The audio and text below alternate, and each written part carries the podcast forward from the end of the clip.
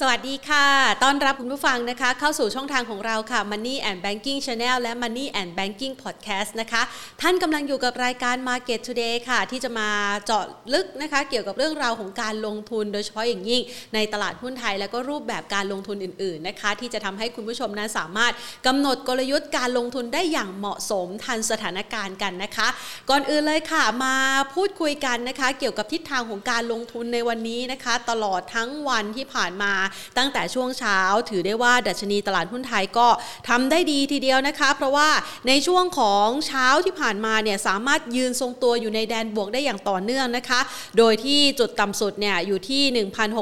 1,628.57 จุดบวกขึ้นมา 0.53 จุดนะคะเกิดขึ้นระหว่างชั่วโมงการซื้อขายแต่ว่าเปิดตลาดมาในเช้าวันนี้เนี่ยนะคะก็ขึ้นไปทดสอบที่ระดับจุดสูงสุดนะคะ 1,636.01 จุดหรือว่า 7.97 จุดค่ะโดยมูลค่าการซื้อขายยังคงดูบางๆตาลงไปนะคะคือในระดับ 40,000 เนี่ยนะคะถ้าเทียบเคียงก็ถือว่าอยู่ในระดับที่ค่อนข้างดีละแต่ถ้าหากว่าเทียบเคียงกับช่วงเวลาในช่วงที่ผ่านมาที่ขึ้นไปถึงระดับ 5-60,000 ล้านบาทก็อาจจะดูว่าครึ่งวันนี้ดูบางๆลงไปนะคะส่วนบรรยากาศของการปิดตลาดของหุ้นไทยในช่วงภาคเที่ยงวันนี้นะคะปิดไปที่ระดับ 1,633.47 จุดค่ะบวก 5.43 จุดนะคะหรือว่าบวกขึ้นมาเพียงแค่ 0.33% นะคะท่ามกลางบรรยากาศที่นักลงทุนส่วนใหญ่แล้วก็รอติดตามนะคะตัวเลขเศรษฐกิจสำคัญนะคะในฝากฝั่งของต่างประเทศแต่ถ้าหากว่าจับตากันจริงๆก็คือการประชุมเฟดที่จะเกิดขึ้น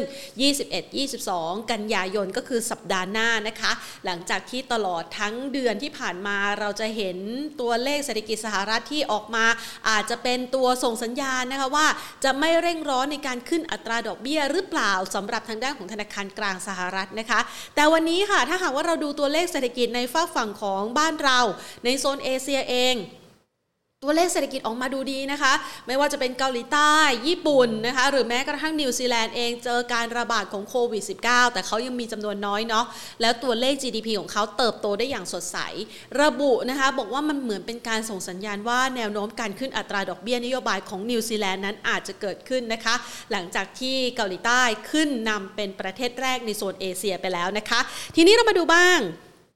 บรรยากาศการซื้อขายนะคะของตลาดหุ้นไทยในเช้าวันนี้นะคะก็มีภาพของความเคลื่อนไหวนะคะที่สลับตัวเล่นกันนะคะเริ่มมีหุ้นตัวที่อาจจะไม่ได้หวือหวาในช่วงที่ผ่านมานะคะก็เริ่มไต่ระดับราคาขึ้นมาโดยที่อันดับแรกนะคะเป็น SCGP นะคะวันนี้มีแรงขายปรับลดลงไป 1.51% ค่ะบ้านปูขยับเพิ่มขึ้น 3.15% นะคะปตท.สผ.ขยับเพิ่มขึ้น 0.89% BBIK นะคะวันนี้เป็นหุ้นน้องใหม่เช้านี่ปรับตัวเรียกว่ากว่า 100% เลยทีเดียวนะคะอาจจะชะลอความร้อนแรงลงมาบ้าง นะคะช่วงปิดภาคเที่ยงบวกขึ้นมา 15.50 สตางค์หรือว่า 86.11% นะคะอยู่ที่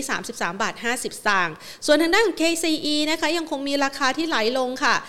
2.19% ติดลบนะคะแล้วก็อยู่ที่อันดับที่5นะคะรองลงมาก็เป็น Delta CPO PTGC BDMS แล้วก็ GALF นะคะซึ่ง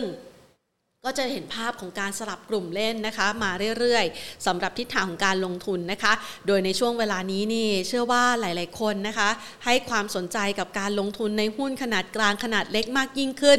หลังจากที่หุ้นตัวใหญ่ๆเขาพักตัวนะคะในช่วงของความร้อนแรงในระยะเวลาต้นเดือนกันยายนที่ผ่านมาวันนี้ก็16กันยาแล้ววันนี้ก็วันสำคัญของใครหลายคนนะเดี๋ยวรอลุ้นกันภาคบ่ายนะคะอันนั้นก็ลุ้นกันในอีกแขนงหนึ่งนะคะส่วนใครที่ติดตามรายการของเราเชื่อว่าน่าจะติดตามในโลกโซเชียลเกี่ยวกับเรื่องราวของการลงทุนด้วยล่ะนะคะเกิดเศรษฐีคนใหม่นะคะในการคีย์ข้อมูลผิดพลาดเพียงแค่ช่วงวินาทีเดียวนะคะก็ได้กำไรนะคะเป็นกอบเป็นกำเลยทีเดียวนะคะก็เลยเป็นที่มาของการทำผลโพลของเราในวันนี้ค่ะท่านเคยเทรด DW หรือไม่นะคะเทรดแล้วผลลัพธ์เป็นยังไง ล่มจมหรือว่ารุ่งเรืองนะคะเข้ามาทำผลโพลกันนะคะเชื่อว่าหลายๆคนเนี่ยเห็นกรณีศึกษาดังกล่าวแล้วก็รู้สึกว่าอยากจะลองเครื่องมือใหม่ๆในเรื่องของการลงทุนนี้กันบ้างแต่อย่างไรก็ตามนะคะขอให้ศึกษาอย่างถ้วนถี่ก่อนนะคะมันเป็นเครื่องไม้เครื่องมือในการช่วยบริหารความเสี่ยงสามารถสร้างอัตราผลตอบแทนได้เป็นอย่างดีและแน่นอนสำหรับคนที่ไม่รู้ก็มีโอกาสขาดทุนได้ในระดับที่สูงได้พอสมควรเลยทีเดียวละค่ะทีนี้เราไปดูบ้าง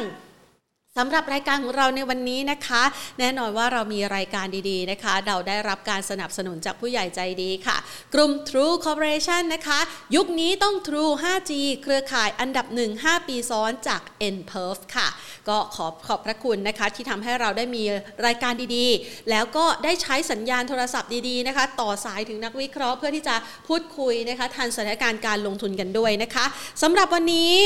เชื่อว่าหลายๆคนเนี่ยพอจะรู้ประเด็นซึมซับกันเข้าไปในตลาดหุ้นไทยเยอะแล้วแหละแล้วเดือนกันยายนนี้ในสัปดาห์หน้าก็รอผลเฟดนะคะแล้วก็อาจจะมีอีกหลากหลายประเด็นนะคะที่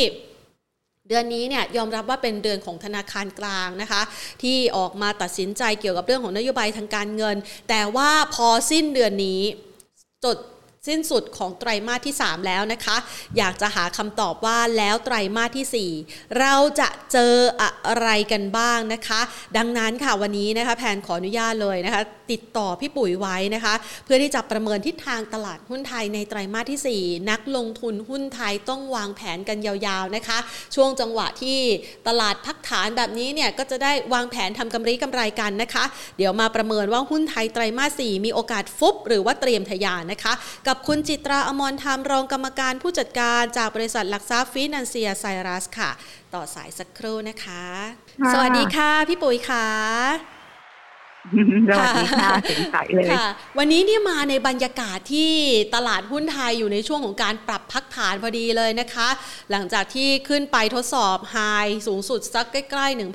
1,660 จุดแหมช่วงนั้นนักลงทุนไทยนี่ฝันหวานแล้วว่าอยากจะไป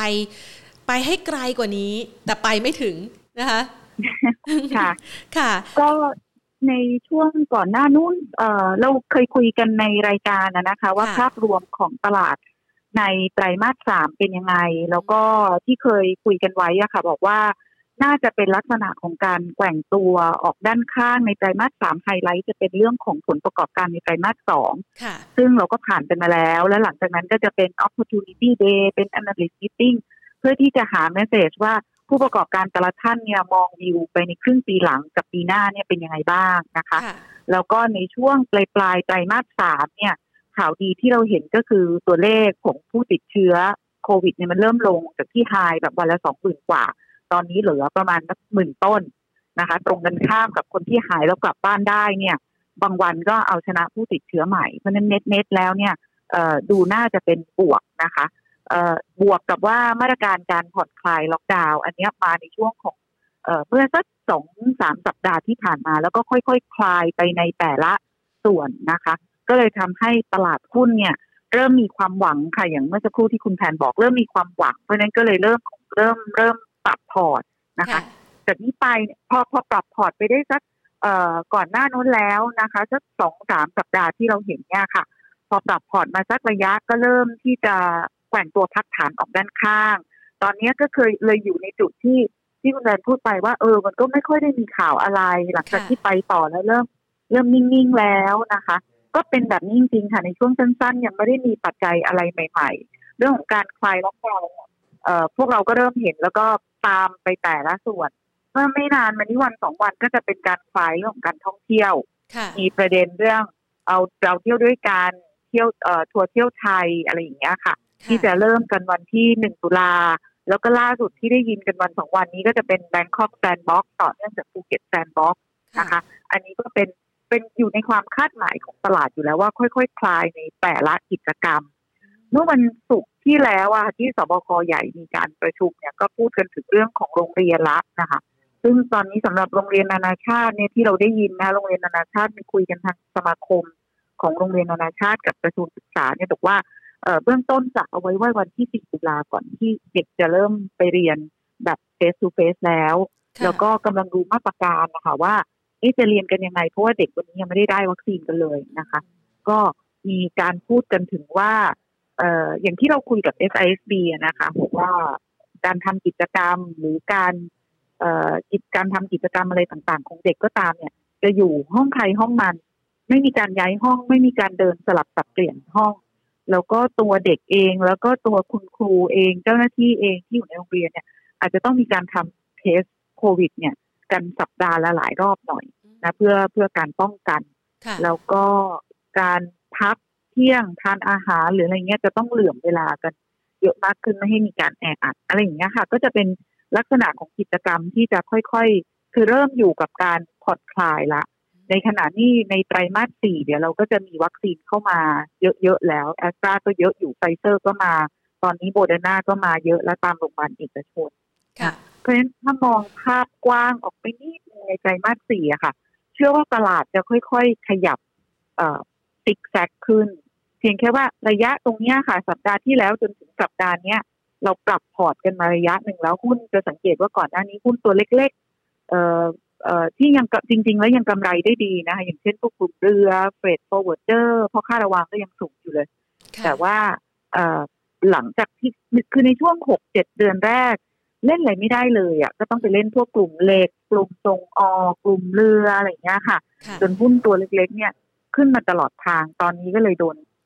โดนขายลงมาทั้งที่กำไรไตรมาส 3ยังมีพายนะแต่โดนขายออกมาเพื่อที่จะเอาเงินตรงนั้นนะคะกลับมาเล่นพวก value stock ที่เตรียมที่จะเปิดเมืองที่เราก็คุยกันว่าทีม reopening มีอะไรบ้างหน้าอะไรอย่างเงี้ยค่ะก็เม็ดเงินย้ายมาใส่ตรงนี้ตั้งแต่สัปดาห์ที่แล้วละตอนนี้ก็อยู่ในช่วงของการพักฐานก่อนแล้วก็หุ้นแต่ละตัวแต่ละเซกเตอร์ในแต่ละวันนี่คือจับทางไม่ได้เลยอ่ะมันไม่ได้มาเป็นกลุ่มๆเนาะมันมาเป็นบางตัวบางวันก็อย่างเมื่อวานมีเมื่อคืนก่อนมีทีมอีเวนต์ตัว Apple อีเวนต์ที่เขาประกาศในเมืองนอกที่ก่อนหน้าที่คือใช่ก่อนหน้าที่จะเกิด Apple อีเวนต์เนี่ยก็เก็งกำไรเห็นในตลาดก็เก็งกำไรตัวซิปในตัวละแต่พอวันที่มีประกาศตัวปั๊บหลายคนเห็นว่าโอ้มันก็ไม่ได้ว้าวถ้าเทียบกับตัวเก่ามันไม่ค่อยมีอะไรอันนี้ดูจากในรีวิวต่างๆนะที่บอกไม่เห็นมีอะไรใหม่อ้าวซินเน็กก็เลยที่ขึ้นมาก็เลยปรับลงมันก็เลยจะกลายเป็นแบบอีเวนต์เป็นเหตุการณ์แบบเฉพาะตัวสั้นๆมากเลยในระยะนี้ค่ะอาจจะแกว่งออกด้านข้างเป็นอย่างเงี้ยแล้วก็ไร้ทิศทางไปสักพักรอปัจจัยใหม่แต่ว่าในท้ายที่สุดเชื่อว่าทั้งไตรมาส 4ก็จะเป็นลักษณะของการซิกแซกขึ้นค่ะอ๋อนะคะคือในช่วงทิ้งท้ายไตรมาสที่3เนี่ยก็ยังคงหาข่าวอะไรมาเล่นกันกระจ๊อกกระแจ๊กนะคะในรายหุ้นกันไปนะคะเพราะว่ามันรับรู้ไปหมดแล้วนะคะพี่ปุ๋ยใช่รับรู้กันไปหมดแล้วค่ะแล้วก็ถ้าจะพูดถึงอีเวนต์ใหญ่ๆของไตรมาส 4ก็จะมีในบ้านเราเรื่องการเปิดเมืองนี่แหละค่ะเปิดเป็นส่วนๆกันไปอันอีกเรื่องนึงก็เป็นปัจจัยในต่างประเทศแล้วซึ่งเป็นภาพแมคโครใหญ่กว่ามีผลกับฟันโฟลก็คือเรื่องของการเทเปอร์ของเฟดนะคะแล้วก็ดูเหมือนการประชุมของเฟดเมื่อครั้งที่แล้วเนี่ยค่ะที่ Jackson Hole ไม่ใช่ประชุมเฟดแต่เป็นการประชุมทางเศรษฐกิจใน Jackson Hole เนี่ยเหมือนคุณพาวเวลก็กล่อมตลาดได้อยู่หมัดนะคะว่าโอ๊ยไม่ต้องไปกลัวกับเงินเฟ้อหรอกมันเป็นเรื่องชั่วคราวนะแล้วก็เฟดเนี่ยจะยังไงก็ยังไม่ขึ้นดอกเบี้ยหรอกตอนนี้ทุกคนในตลาดก็ประมาณสัก70-80% นะคะก็เชื่อตามเฟดว่ากว่าจะมีการขึ้นดอกเบี้ยก็ต้องเป็น2022เป็นต้นไปถึงแม้กระทั่งปีหน้าก็ยังไม่ขึ้นดอกเบี้ยแต่สิ่งที่เฟดจะทำก่อนเนี่ยก็คือจะเป็นการค่อยๆลดเงินที่ใส่เข้ามาในระบบทุกๆเดือนเนี่ยอันนี้จะเริ่มเกิดก่อนซึ่งเฟดก็พูดคุณพาวเวลก็พูดให้ตลาดไม่ได้ต้องตกใจว่าเดี๋ยวเขาจะค่อยๆทำนะอะไรอย่างเงี้ยค่ะก็อันเนี้ยจะเป็นสิ่งที่คิดว่าถ้าเฟดจะเริ่มเทเปอร์หมายถึงว่าเริ่มถอนสภาพคล่องที่อัดฉีดกันเข้ามาทุกเดือนเนี่ยคิดว่าน่าจะเริ่มทำปลายปีนี้นะคะแต่เอาแน่ๆเนี่ยเดี๋ยวรอการประชุมของเฟดในสัปดาห์หน้าวันที่ 21-22 ดูอีกทีว่าคุณพาวเวลเขาว่ายังไงบ้างแต่เชื่อว่ายังไงก็คือเฟดก็ไม่กล้าพูดอะไรที่จะทำให้ตลาดแบบตกใจรุนแรงเพราะจริงๆตลาดหุ้นมันก็คือเวลส์ของประชาชนเนาะก็คงไม่กล้าที่จะทำให้ตลาดเนี่ยร่วงแรงคงจะพูดเป็นลักษณะแบบประนีประนอมแต่เชื่อว่าความที่ทุกวันนี้เศรษฐกิจในอเมริกาเนี่ยคือภาพที่เราเห็นในข่าวก็คือเขาไม่ใส่หน้ากากกันแล้วอ่ะเขาไปกันกับวัคซีนบูสต์จนเข็มที่ 3 ที่ 4 กันไปแล้วแล้วก็คือมองว่าเหมือน เหมือนเป็นโรคหวัดโรคนึงเวลาไปดูบอลเวลาอะไรเขาก็ไม่ได้ใส่หน้ากากกันแต่ว่าพอมีใครติดขึ้นมาตัวเลขก็ปรับขึ้นนะคะตัวเลขผู้ติดเชื้อแต่พอติดขึ้นมาก็เกิดการล็อกดาวน์แต่ละคนก็กักตัวกันไปอะไรอย่างเงี้ยค่ะแล้วก็ภาพของเศรษฐกิจก็ค่อยๆขยับตัวฟื้นขึ้นก็เลยคิดว่าถึงเวลาแล้วล่ะที่เฟดจะต้องค่อยๆถอนสภาพคล่องออกมานะคะถามว่าจะกระทบกับตลาดหุ้นในเอเชียยังไงซึ่งตลาดหุ้นในเอเชียตลาดเกิดใหม่แล้วก็ตลาดบ้านเราเนี่ยก็ต้องยอมรับว่าเม็ดเงินของต่างชาติมีสัดส่วนที่เยอะพอที่จะชี้นำตลาดที่ขึ้นหรือลงได้นะคะแต่อย่างที่บอกอะค่ะว่าเฟดค่อยๆเริ่มพูดประเด็นนี้มาตั้งแต่ประมาณเดือนมีนาเมษาเนี่ยค่อยๆเริ่มพูดให้ตลาดเข้าใจว่าเฮ้ยเงินเนี่ยมันไม่ได้อยู่กันไปตลอดนะสักวันหนึ่งแหละมันก็ต้องแบบเริ่มที่จะดึงใช่ค่อยๆหายไปกลับมาเป็นปกติตรงนี้มันไม่ใช่เม็ดเงินที่ปกติคือเริ่มให้ตลาดแบบซ้อมใหญ่จะได้ไม่ตกใจมากแล้วก็ตอนประมาณที่จะไม่ผิดกันพฤษภามิถุนาเฟดก็เริ่มที่จะดึงเม็ดเงินกลับผ่านตลาดรีโปไปบ้างแล้วคือเม็ดเงินรอบที่มีโควิดเนี่ยเฟดเขาใส่เงินมาในระบบเนี่ย3 ล้านล้านซึ่งเยอะมากตอนนั้นที่ดึงกลับผ่านตลาดรีโปเนี่ยรวมๆแล้วก็1 ล้านล้านค่อยๆแบบค่อยๆดึงเม็ดเงินกลับเพื่อไม่ให้ตลาดตกใจก็เริ่มทำไปบ้างแล้วนะคะแล้วบวกกับว่าเซ็ตอินเด็กซ์บ้านเราเนี่ยก็ตกอกตกใจกับเรื่องของโควิดปรับลงมาอย่างรุนแรงคือจะบอกว่าทั้งหมดทั้งปวงเนี่ยมันไพรซ์อินไปในเซ็ตอินเด็กซ์ไปบ้างพอสมควรแล้วก็ตลาดในเอเชียอื่นๆด้วยก็เลยคิดว่าต่อให้เฟดเริ่มทำเทเปอร์ในช่วงปลายปีนี้ค่ะไม่น่าจะมีผลกระทบอะไรกับตลาดโดยรวมกับเซ็ตกับตลาดในเอเชียเยอะแล้วอะค่ะน่าจะไปมองถึงการฟื้นตัวของเศรษฐกิจในปีหน้าไปเลยอะค่ะจริงๆแล้วเนี่ยนะคะถ้าหากว่ามองถึงเรื่องของ QE tapering เนี่ยนะคะหลายๆคนก็มองว่ามันไม่น่าจะกระทบกับหุ้นไทยมากหรอกเพราะว่าสัดส่วนนักลงทุนต่างชาติในหุ้นไทยในช่วงที่ผ่านมาเขาไม่ค่อยเร่งตัวซื้อสักเท่าไหร่แต่ว่าเราเริ่มเห็นเขาซื้อในช่วงต้นเดือนที่ผ่านมาพอสมควรเหมือนกันนะคะพี่ปุ๋ยใช่ๆอันนี้ก็เป็นประเด็นสำคัญนะที่คุณแชมป์เนี่ยเข้มถึงเพราะว่านับตั้งแต่ต้นปีมาจนถึงเดือน7เนี่ยต่างชาติขายรวดเดียวทุกเดือนติดต่อกันเลยแล้วก็รวมกันแล้วก็เป็นเม็ดเงิน 95,000 นะคะมีกองทุนเนี่ยซื้อสลับแต่ต้องบอกว่าเซ็ตอินเด็กซ์ที่ประคองตรงนี้ได้ส่วนหนึ่งก็เป็นเม็ดเงินจากกองทุนซึ่งเอาจริงๆกองทุนก็ไม่ได้ใช้เม็ดเงินเยอะนะตัวที่ประคองหลักๆนี่คือ Delta เลยแหละ Delta นี่มีผลกับเซ็ตได้ประมาณนับตั้งแต่วันที่ขึ้นมาก็ร่วม 30-40 จุดแล้วค่ะแต่ก็ยังไงก็ตามก็ทำให้ภาพเซ็ตเนี่ยอ่ะดูดีนี่พอกลับมาพูดถึงต่างชาตินะคะเริ่มกลับมาเป็นซื้อเมื่อตอนเดือนสิงหาตอนนั้นซื้อไป 5,500 แล้วก็เดือนกันยาปัจจุบันเนี้ยค่ะยังไม่ได้จบเดือนดีเงินเริ่มซื้อเยอะขึ้นจาก 5,500 ตอนนี้มาเป็น 7,000 กว่านะคะก็คือเริ่มกลับมามองในตลาดเอเชียบ้างมองตลาดหุ้นไทยที่ทันทีที่มีข่าวว่าเราจะรีโอเพนนะคะเขาก็เริ่มกลับมามองตลาดในเอเชียแล้วก็ตลาดบ้านเราบ้างแล้วก็บวกกับว่า valuation คือเริ่มมีคนพูดว่าโหตลาดอเมริกาแบบคือเขาโดนพิษจากโควิดแล้วล่วงลงไปวันนี้คือกลับขึ้นมาเร็วจน PE แพงไม่ว่าจะเป็น Nasdaq หรือ S&P อะค่ะเริ่มพูดเรื่อง valuation ละพอแพงแล้วก็หันกลับมาอยู่ในตลาดที่แลกจ่า PE ยังถูกอะไรอย่างเงี้ยค่ะก็เลยกลับมามองตลาดหุ้นไทยบ้างค่ะก็เริ่มซื้อจากเดือน7เริ่มซื้อตั้งแต่เดือนสิงหาแล้วก็เดือนกันยาก็เริ่มการซื้อถ้าจะมองเป็นมุมบวกก็คือว่าการถือครองหุ้นของต่างชาติในบ้านเรายังมีอยู่น้อยมากๆเลยวันนี้เหลืออยู่แค่ 24-25% พูดถึง foreign holding ในหุ้นต่างๆนะคะจากระดับปกติเนี่ยที่เขาควรจะถือหุ้นโดยเฉลี่ยสักประมาณ 31-32% วันนี้ยังอยู่แค่ 24-25% เองก็คือมีรูมที่เขายังซื้อได้อีกอะค่ะค่ะคือถ้าหากว่าเรามองแบบนี้ภาวะเศรษฐกิจไทยที่ดีขึ้นก็น่าจะยิ่งชักชวนนะคะเป็นภาพของความน่าสนใจให้กับนักลงทุนต่างชาติเนี่ยกลับเข้ามาซื้อสุทธิอย่างต่อเนื่องในตลาดหุ้นไทยต่อเนื่องไปเรื่อยๆจนถึงไตรมาสที่4มีความเป็นไปได้ไหมคะฝังโลบหวังอันนี้เราเป็นความหวังแล้วก็ค่อนข้างมองโลกในแง่ดีว่าเอ้ยเขาขายมานานเขาน่าจะกลับมามองเราบ้างนะอะไรอย่างนี้แต่พอเวลากลับมามองในเอเชียค่ะ ถ้ามองในมุมของ PE นะคะเอาจริงๆเราก็สู้เกาหลีไม่ได้เราสู้ไต้หวันไม่ได้นะคะก็เลยคิดว่าของเราเนี่ยคงจะได้แบบเป็นหางของเม็ดเงินน่ะของต่างชาตินะคะซึ่งเป็นเม็ดเงินส่วนน้อยแต่ไอ้เม็ดเงินส่วนน้อยของต่างชาติก็มีเป็นผลเยอะแล้วล่ะกับฟันโฟลของบ้านเราเพราะว่า market cap เราก็เล็กถ้าเทียบกับคนอื่นนะคะก็มองอย่างนี้ละกันแต่ไม่กล้าคิดว่าจะมองไทยดีมากๆเราก็ซื้อต่อเนื่องแบบซื้อเยอะๆเพราะว่าอย่าลืมว่าเกาหลีกับไต้หวันหรือเวียดนามเองก็พร้อมที่จะแย่งตีนจากบ้านเราเพราะว่าอีกอันนี้คือจุดหนึ่งเรื่องของ EPS ของบ้านเราที่กำไรของบริษัทจดทะเบียนที่โตไม่ทันเราก็มองอีกมุมนึงก็คือว่าถ้าจะซื้ออะไรบ้านเราเอาจริงๆไม่ค่อยมีอะไรที่เป็น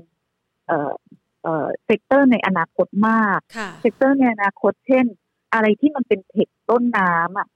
เราก็ต้องยอมรับว่าเราไม่ได้มีเท่ากับเกาหลีกับไต้หวันเลย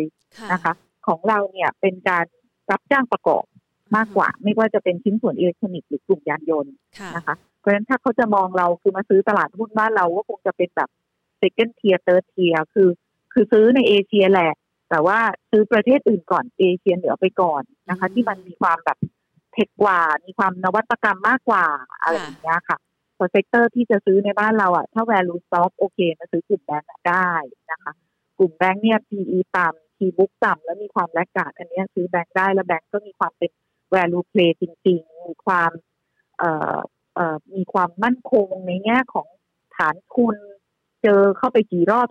บเราก็ไม่เคยมีปัญหาเลยในเรื่องของกลุ่มแบงค์เรื่อง NPL ก็ตามได้เก็บ NPL ได้ดีไม่ได้มีปัญหากับฐานของทุนแต่ละแบงค์อย่างเงี้ยค่ะอาจจะซื้อแบงค์แต่พอมาเซกเตอร์ที่มันแบบไปไกลถึงนวัตกรรมอ่ะเราไม่ค่อยมีแบบนั้นนะคะอันนี้ก็ต้องสอบหาไปเป็นตัวไปนะคะตอนนี้ในกลุ่มพลังงานใครๆก็จะพูดถึงสังเกตไม่ค่อยพูดถึงโรงไฟฟ้าหรือโรงไฟฟ้าถ่านหินเองหรืออะไรพวกที่แบบไม่ได้รักโลกก็จะต้องไปเรื่องของแบตเตอรี่เรื่องของ EV เรื่องยานยนต์ไฟฟ้าบ้านเราก็มีบ้างจะเห็นว่ากลุ่มโรงไฟฟ้าบ้านเราอ่ะเดี๋ยวนี้ไม่ค่อยได้ไปโตในแง่ของจะไปซื้อโรงไฟฟ้าจะไปซื้อไม่ค่อยนะจะไปโตแบบจะไปซื้อพวกแบตเตอรี่แล้วก็ไปลงทุนในเมืองนอกไปซื้อแบตเตอรี่เมืองนอกอะไรอย่างเงี้ยค่ะก็จะเป็นหุ้นลักษณะอย่างเงี้ยที่ต่างชาติจะมองเห็นแต่มันไม่ได้แบบเยอะมากที่ต่างชาติจะต้องเข้ามาซื้อไทยแบบเยอะทุกเดือนอะไรอย่างเงี้ยค่ะไม่กล้าจะมองแบบนั้นคือซื้อบ้างละค่ะซื้อในเอเชียแหละแล้วก็ซื้อหุ้นไทยบ้างแต่คงไม่ได้โถมเข้ามาเต็มที่เพราะว่าถ้าอยากจะโถมเนี่ยมันไม่ค่อยจะมีหุ้นอะไรเซกเตอร์อะไรอย่างเงี้ยค่ะแต่ช่วงนี้ก็เราก็จะได้เห็นความเคลื่อนไหวของบรรดาบริษัทจดทะเบียนต่างๆที่เริ่มจะคิดหาแนวทางการทำธุรกิจที่เน้นในเรื่องของเทคโนโลยีมากขึ้นเพียงแต่ว่าอาจจะยังไม่ได้ฉายแววโดดเด่นขนาดนั้นนะคะพี่ปุ๋ยใช่แต่ข้อดีที่สังเกตเห็นก็คือว่าเดี๋ยวนี้บริษัทเริ่มมีการมูฟอย่างที่คุณแพนบอกไปสังเกตว่าบริษัทไม่ค่อยจะไปลงทุนแบบชนิดกรีนฟิลด์หมายถึงว่าเริ่มตั้งแต่ซื้อที่ดินทำ feasibility study แล้วก็เริ่มก่อสร้างตึกลงเสาเข็มอะไรไม่ค่อยเนาะจะไปเป็นความร่วมมือแล้วก็ฉีกไปเป็นอุตสาหกรรมอย่างเช่นกลุ่มปตทเนี่ยมีการมูฟคือไม่ลงทุนอยู่ในกลุ่มพลังงานละตั้งแต่ต้นปีเขาไปซื้อร้านขายยาในไต้หวันเล็กๆก่อนแล้วก็เริ่มไปลงทุนอะไรที่มันเป็นไลฟ์ไซแอนซ์อะไรที่มันเป็นอุตสาหกรรมในอนาคตข้างหน้าที่จะไปอะไรอย่างเงี้ยค่ะคือข้ามห้วยไปเลยอย่างกลุ่มพลังงานเนี่ยไปลงทุนในไลฟ์ไซแอนซ์ในซัพพลายเชนของพวกการแพทย์อย่างเงี้ยค่ะหรืออย่างTU ไทยยูเนียนเนี่ยคุณธีรพงษ์เนี่ยเห็นได้ชัดเลยเมื่อก่อนคุณธีรพงษ์จะแบบชอบอะไรก็จะซื้อพอมาหลังๆจะเป็นลักษณะของการคอลแลบอเรทกันเยอะเนาะเป็นความร่วมมือไปร่วมกับอินเตอร์ฟาร์มาเอาส่วนที่TU เขาไม่ได้เขาไม่มีประโยชน์กับตัวเขาเองเช่นก้างปลาหนังปลาน้ำมันปลาตาปลาอะไรอย่างเงี้ยเป็นของที่ทิ้งอ่ะในขณะที่มันมีประโยชน์กับอินเตอร์ฟาร์มาเอาไปผลิตคอลลาเจนอะไรเงี้ยก็มาร่วมมือกันจะเห็นความร่วมมือกันอย่างเงี้ยหรือ JWD ทำคลังสินค้าโอยจิ้นหาที่ดินเก่งแล้วหาที่ดินที่ถูกๆเนี่ยเก่งหาทำเลเก่งพอคุยจะรู้เรื่องมาจับร่วมมือกันเราก็เลยต้องตามดูความร่วมมืออย่างเงี้ยค่ะกับหุ้นว่าถ้าเขามองว่า อย่างยกตัวอย่าง JWT กับ Origin เนี่ยค่ะมาร่วมมือลงทุนกันในคลังสินค้าสิ่งหนึ่งที่มันน่าจะบอกเราได้ก็แสดงว่าอนาคตที่มันจะไปได้มันต้องเป็นธุรกิจโลจิสติกส์หรือคลังสินค้าอะไรเงี้ยเราก็จะได้ลงทุนถูกว่าข้างหน้าเราก็ไปลงทุนลักษณะนี้ซีแทนที่จะเป็นกลุ่ม property ที่ซื้อบ้านคือปลูกบ้านซื้อบ้านขายหรือว่าสร้างคอนโดแล้วก็สร้างคอนโดขายมันก็จะเป็นแบบขายแล้วจบไปขายแล้วจบไปแต่ต่อไปมันควรจะต้องเป็นธุรกิจที่สร้าง recurring income ที่เยอะขึ้นเพื่อที่จะทำให้ PE มันแพงขึ้นนะอย่างเงี้ยค่ะแล้วก็ธุรกิจโลจิสติกอ่ะเป็นสิ่งที่ผู้ประกอบการเขามองนะอะไรอย่างเงี้ยค่ะอันเนี้ยก็เลยเป็นเซกเตอร์ที่นอกเหนือจากการแพทย์ที่เป็นการแพทย์ต้องมีนวัตกรรมแล้วก็เป็นเรื่องของโลจิสติกแล้วก็เป็นเรื่องของกลุ่มแบงค์ที่ถูกที่ยังลงทุนได้ยังลงทุนได้นะคะในบ้านเราเพียงแต่ว่าอาจจะต้องเลือกเซกเตอร์เลือกตัวอาจจะไม่ใช่การลงทุนในแบบคอนเวนชั่นแนลเดิมๆอะไรอย่างเงี้ยค่ะก็กลายเป็นจุดหนึ่งที่นักลงทุนอาจจะได้มีวิธีการเลือกสรรในบริษัทพวกนี้นะคะคืออะไรที่เราทำเองไม่ได้ใช้เงินซื้อนะคะหรือว่าอะไรที่เราไม่ถนัดก็หาพันธมิตรเข้ามาร่วมเพื่อที่จะทำให้ศักยภาพเราเติบโตขึ้นมาอย่างโดดเด่นขึ้นไปใช่ใช่คิดว่าเม็ดเงินมันจะไม่ได้กระจุกเหมือนกับเมื่อก่อนซื้ออะไรดีซื้อแบงก์ที่ซื้ออะไรดีซื้อพลังงานอะไรเงี้ยต่อไปเนี้ยการซื้อเนี่ยจะไปซื้อในเซกเตอร์อื่นๆที่มันเป็นเซกเตอร์ใช่มีความเป็นแบบแห่งอนาคตยานยนต์ไฟฟ้าหรืออะไรที่มันไปในอนาคตมากขึ้นอย่างเงี้ยค่ะก็จะต้องหมุนเปลี่ยนเซกเตอร์กันนิดนึงซึ่งต่างชาติเขาก็มองแบบนี้สถาบันในประเทศกองทุนเขาก็มองแบบนี้ด้วยนักลงทุนเราก็น่าจะมองแบบนี้ด้วยเช่นกันแล้วก็เลือกหุ้นเป็นตัวอย่าไปติดกับภาพว่าต้องเซกเตอร์นั้นเซกเตอร์นี้คือดูหุ้นเพราะเดี๋ยวนี้มันเกิดการความคุ้ยอย่างที่เรียนกันไปนะเพราะนั้นก็ศึกษาหุ้นกันไปแต่ละตัวแต่ว่าสิ่งหนึ่งที่บอกได้ก็คือว่าเมื่อสองเซกเตอร์อย่างที่เรียนไปคือการแพทย์แต่ต้องเป็นการแพทย์ที่แบบมีนวัตกรรมด้วยเนาะและอันจริงๆที่ไม่เกี่ยวข้องกับคือมันไม่ใช่โรงพยาบาลเพียวๆแต่เป็นหุ้นอย่างเช่นเมกาหรือว่าอินเตอร์ฟาร์มาหรือว่าหุ้นตัวอื่นเช่นปัญจวัฒน์ซึ่งเขาทำธุรกิจเป็นพลาสติกแพคเกจจิ้งซึ่งแพคเกจจิ้งทุกวันนี้ที่เขาทำเนี่ยมันเป็นกระป๋องน้ำมันหล่อลื่นอันเนี้ยกระป๋องน้ำมันหล่อลื่นมันก็จะไปอิงกับออโต้รถยนต์กลุ่มรถยนต์แต่ในอนาคตเราก็รู้ว่ารถยนต์ที่เขารถยนต์ที่ต้องใช้น้ำมันเนี่ยมันก็จะหายไปใน5ปีข้างหน้านี่มันจะมีนัยยะมากขึ้นเลยที่จะเป็นรถยนต์ไฟฟ้าซึ่งบริษัทเขาต้องรู้ตัวดีเขาก็ต้องเปลี่ยนวันนี้เขาพยายามเปลี่ยนมาเป็นชิ้นส่วนยานยนต์ไฟฟ้าก็เริ่มทำแล้วอีกอันนึงที่กำลังจะทำเยอะขึ้นตั้งแต่ไตรมาส4ที่เราจะเริ่มเห็นก็คือไปในกลุ่มเกี่ยวข้องกับอุปกรณ์การแพทย์ละแต่ยังอยู่ในเนื้อเดิมที่เขาถนัดก็คือชิ้นส่วนพลาสติกก็คืออุปกรณ์การแพทย์อะไรก็ตามที่มันเป็นชิ้นส่วนพลาสติกอยู่ในแอเรียที่ตัวเองถนัดแต่ไปในทางการแพทย์อย่างเช่นของที่ใช้แล้วทิ้งที่เป็นวัสดุพลาสติกเช่นหลอดทิวบ์น่ะมันเป็นหลอดที่หลอดเก็บเลือดที่เป็นพลาสติกนะคะหรือว่าไซลิงซึ่งมันก็มีเยอะแยะมากมายเลยวันนี้ตลาด 90% ในบ้านเรามันจะเป็นนิปโปที่ทำไซลิงของญี่ปุ่นแล้วก็เป็นอีกบริษัทหนึ่งเป็นมาเลเซียอันนี้เป็นแบบของต่างชาติหมดเลยในไทยไม่ค่อยมีคนได้ผลิตไซลิงของเขาเนี่ยในล็อตแรกเขาจะนำเข้ามาเนื่องจากว่าเป็นตลาดที่ตัวเองไม่ถนัดก็จะนำเข้าจากจีนก่อนแล้วก็ทดลองซื้อมาขายไปในเอานำเข้าจากจีนแล้วมาขายในนี้ก่อนแล้วถ้าตลาดอันนี้ร่วมมือคือเขาผลิตเก่งแต่ขายไม่เก่งก็ดึงอินเตอร์ฟาร์มามี MOU ด้วยกันดึงอินเตอร์ฟาร์มามาช่วยขายเข้าโรงพยาบาลให้ก็ในชุดแรกมีการทดลองแบบ blind test กันไปแล้วเพื่อให้นักพยาบาลลองฉีดซิว่าเป็นยังไงอะไรอย่างเงี้ยค่ะอันเนี้ยแค่ลายไซลิงธรรมดาก็มีนวัตกรรมตรงที่ว่ามันทำยังไงให้ที่ทำให้เหลือน้ำยาเหลือน้ำเกลือเหลือยาเนี่ยค้างอยู่ในหลอดค้างอยู่ในเข็มให้น้อยที่สุดแค่นี้ก็มีนวัตกรรมแล้วค่ะอันนี้เริ่มเอาไว้ใช้แล้วปรากฏว่าได้รับการตอบรับดีและทดลองเอามาขายซื้อในไตรมาส 4ถ้าขายได้ดีนะคะก็พร้อมที่จะตั้งรายการผลิตของตัวเองแล้วก็ผลิตไซลิงเป็นของตัวเองอย่างเงี้ยจะเห็นว่าบริษัทเล็กๆก็เริ่มขยับเข้ามาเป็นอะไรที่เป็นอุปกรณ์ทางการแพทย์ละอันนี้เราก็ต้องหาให้เจอ ประมาณถือว่าเป็นข้อมูลที่มีคุณค่ามากๆเลยนะคะนักลงทุนจะได้เอาไปต่อยอดนะแล้วไปลองหาดูว่าแต่ละบริษัทเขามีสตอรี่อะไรแบบนี้เนี่ยที่กำลังเปลี่ยนแปลงไปเพื่อที่จะเพิ่มเติมแล้วคุณอยากเป็นเจ้าของธุรกิจนั้นไหมจะได้พิจารณาเพิ่มเติมกันนะคะใช่ค่ะพี่ปุ๋ยคะทีนี้เรามาดูกันบ้าง นะคะจากภาพรวมเหล่านี้เนี่ยนะคะเราประเมินในไตรมาสที่4นะคะก็อาจจะมีแนวโน้มไซด์เวย์อัพ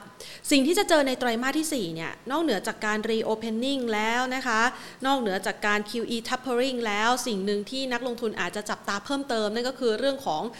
อะไรอีกบ้างคะพี่ปุ๋ยจะให้น้ำหนักอะไรกับประเด็นที่มันจะมีผลกระทบต่อตลาดหุ้นไทยเพิ่มเติมอะคะน่าจะเป็นเรื่องของการคาดการณ์งบใน Q3 แล้วค่ะ Q3 เนี่ยกำลังจะจบอยู่ไม่กี่สัปดาห์ละและทุกคนตอนนี้คิดอยู่แล้วว่าอุ๊ยไตรมาส 3มันไม่ดีหรอกมันโดนพิษจากโควิดมากหนักๆเพราะเราเจอล็อกดาวน์กันเต็มที่ตั้งแต่เต็มที่เดือน7เลยเดือน8แล้วก็มาจนถึงปัจจุบันเราเพิ่งจะเริ่มผ่อนคลายเพราะฉะนั้นทุกคนคาดกันอยู่แล้วว่าผลประกอบการเนี่ยมันต้องแย่แน่ๆสิ่งที่ตอนนี้พวกเราอย่างนักวิเคราะห์ในฟินแลนด์กำลังทำก็คือพยายามหาหุ้นที่ไตรมาส3เนี่ยยังรอด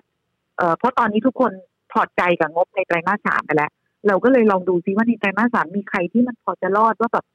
มันไม่โดนผลกระทบเยอะอย่างที่ทุกคนคิดหรอกอะไรอย่างเงี้ยค่ะกำลังจะหาบริษัทตรงนี้เพื่อที่จะมาแนะนำนักลงทุนแต่อีกในมุมเดียวกันบางบริษัทที่เราคิดว่าเฮ้ยมันไม่ได้รับผลกระทบหรอกยกตัวอย่างเช่นนะ NSLเมื่อวานนักวิเคราะห์เราก็เลยลองโทรหาบริษัทที่เราคิดว่า MSL คือทำขนมที่เป็นขนมปังแซนด์วิชอบร้อนซึ่งเข้ามาตลาดได้นานใช่ในเซเว่นแล้วเราก็บอกว่าเนื่องจากว่าขนมปังอบร้อนส่วนใหญ่เราก็จะกินเป็นมื้อเช้าแล้วเซเว่นเดี๋ยวนี้เขาก็มีDelivery ในแอปของเขาแล้วก็ส่งฟรีด้วยแล้วเซเว่นนี่ก็มีกันอยู่ตามหัวเมืองตามซอกซอยนะสั่งแป๊บเดี๋ยวก็มาแล้วก็แซนด์วิชกับเครื่องดื่มกาแฟอะไรเงี้ยพวกเรา work from home เลยเราก็มักจะสั่งแล้วก็สั่งกันมาทานทำกันที่บ้านเพราะฉะนั้นพอเคยถามบริษัทเนี่ยเดือนกรกฎาคมปรากฏว่าขายดีมากแบบมากๆจริงๆเพราะไม่ได้รับผลกระทบอะไรจากการล็อกดาวน์เลยคนสั่งเยอะมากพอเดือน8เดือนครึ่งเดือนสิงหาก็ยังขายดีอยู่นะเราก็เลยคิดว่าNSL เนี่ยจะกำไรเนี่ยจะต้องดีแน่ๆนะปรากฏว่าเมื่อวานน่ะโชคดีว่าลองโทรหาบริษัทที่ว่า Q3 เนี่ยเอะใจว่าต้องดีนะมันดีจริงนะปรากฏเจอหวยยังไงคะดีอย่างที่คิดนะคุณแพนอ้าวทำไมคะแพนไปนะจะซื้อขนมปังอบชีสอ่ะยังซื้อไม่ได้เลยอ่ะหมดใช่ไหมคะใช่ค่ะไอ้ต้องหมดเนี่ยแหละมันก็เลยกลายเป็นว่าไอ้ความหมดเนี่ยมันก่อให้ไม่เกิดรายได้คือจริงๆมีดีมานด์อย่างคุณแพนอย่างพี่เองที่ก็สั่งกดจิ้มใหญ่เลย7 delivery จิ้มใหญ่เลยแต่ความที่ความผิดไม่ได้เกิดจากที่ตัวบริษัทแต่เกิดจากซัพพลายเชนที่มันแบบการโลจิสติกอย่างเงี้ยค่ะการโลจิสติกไปถึงแต่ละสาขาของเซเว่นเนี่ยมันหยุดชะงักเพราะว่าโรงงานหรือว่าคนงานโลจิสติกบางส่วนเกิดติดโควิดหรือต้องเทสโควิดก่อนก็ต้องพอติดโควิดก็ต้องกว่าจะเทสโควิดกว่าจะเจอไม่เจอโควิดก็ต้องโดนหายไปหลายวันรายงานมันหายไปบางส่วนเพราะนั้นเรื่องของโลจิสติกเนี่ยแหละค่ะมันเป็นปัญหาที่ทำให้แซนด์วิชส่งไม่ถึงสาขามันก็เลยกลายเป็นไม่เกิดรายได้ภาพเนี้ยมันเลยทำให้เดือนกันยาทั้งเดือนเนี่ยค่ะบริษัทก็เลยเป๋ไปเลยอ่ะก็เลยกลายเป็นว่าราคาลงเฉียวใช่ก็เลยเป็นภาพแบบนี้ก็เลยกลับมาสู่จุดที่เมื่อสักครู่คุณแพนบอกว่านอกจาก2ประเด็นที่เราคุยกันว่าเรื่องเปิดเมืองกับเรื่องของเฟดกำลังจะเทเปอร์ริ่งเนี่ยค่ะอีกอย่างก็คือเรื่องของผลประกอบการในไตรมาส3แหละที่ตอนเนี้ยทุกคนแบบถอดใจไปกับไตรมาส3ละนักวิเคราะห์จะต้องไตรมาสนี้นักวิเคราะห์จะต้องพยายามพรีวิวคาดการณ์ให้มันเร็วขึ้นว่าไอบริษัทที่เราคิดว่ามันแย่ๆเนี่ยมันแย่จริงตามคาดถ้าแย่จริงเราหุ้นมาลงมารองรับแล้วอ่ะไม่ต้องตกใจแต่บางบริษัทที่เราตั้งความหวังเขาสูงอย่างเงี้ยนะคะแล้วก็ไม่ได้รับผลกระทบหรอกมันก็มีพวกกลุ่มโลจิสติกไม่ได้รับผลกระทบเอาจริงๆแล้วโดนหรือไม่โดนกันแน่อย่างเงี้ยค่ะมันก็จะมีเรื่องของผลประกอบการในไตรมาส3เข้ามาเกี่ยวข้องด้วยสำหรับในไตรมาส4นี้ส่วนงบที่จะออกในไตรมาส3จริงๆก็45วันหลังปิดงวดใช่ไหมคะจบเดือน9งบจะออกจริงๆก็ทยอยตั้งแต่ต้นเดือนพฤศจิกา ไปจนถึงวันที่15พฤศจิกาเป็นวันเดดไลน์ค่ะแต่งบกลุ่มแบงก์ก็จะออกมาก่อนตั้งแต่วันที่20กว่าวันที่20ซิสโก้ก็มักจะออกมาคนแรกแล้วก็ในสัปดาห์แถวๆ20ของสัปดาห์ที่3ของเดือนตุลาอันนี้ก็จะเป็นกลุ่มแบงก์ละกลุ่มแบงก์เนี่ยก็จะพอบอกได้เราหรอกคือไตรมาส3ยังไม่ได้ดีหรอกกลุ่มแบงก์เพราะว่ายังเป็นอะไรที่ยังต้องช่วยเหลือ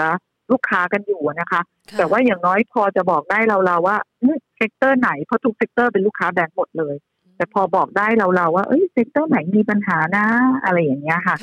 แล้วก็หลังจากนั้นพอสิ้นเดือนก็จะเป็นพวกกลุ่มพลังงานละปตท.สผ.ก็จะออกมาก่อนปูนใหญ่ก็จะออกมาก่อนประมาณสิ้นเดือนตุลา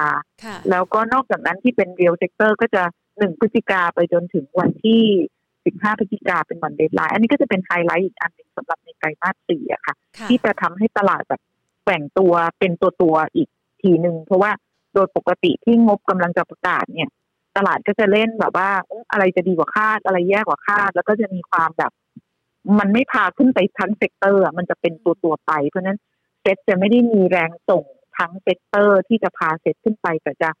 จะขึ้นลงขึ้นลงเป็นรายตัวตามผลประกอบการที่ออกมาค่ะค่ะเรามีวิธีหาเซอร์ไพรส์ได้ไหมคะพี่ปุ๋ยกับผลประกอบการไตรมาสที่3ไม่ว่าจะเป็นกลุ่มอุตสาหกรรมหรือว่ารายบริษัทเนี่ยมันมีวิธีให้นักลงทุนสังเกตได้ยังไงบ้างคะ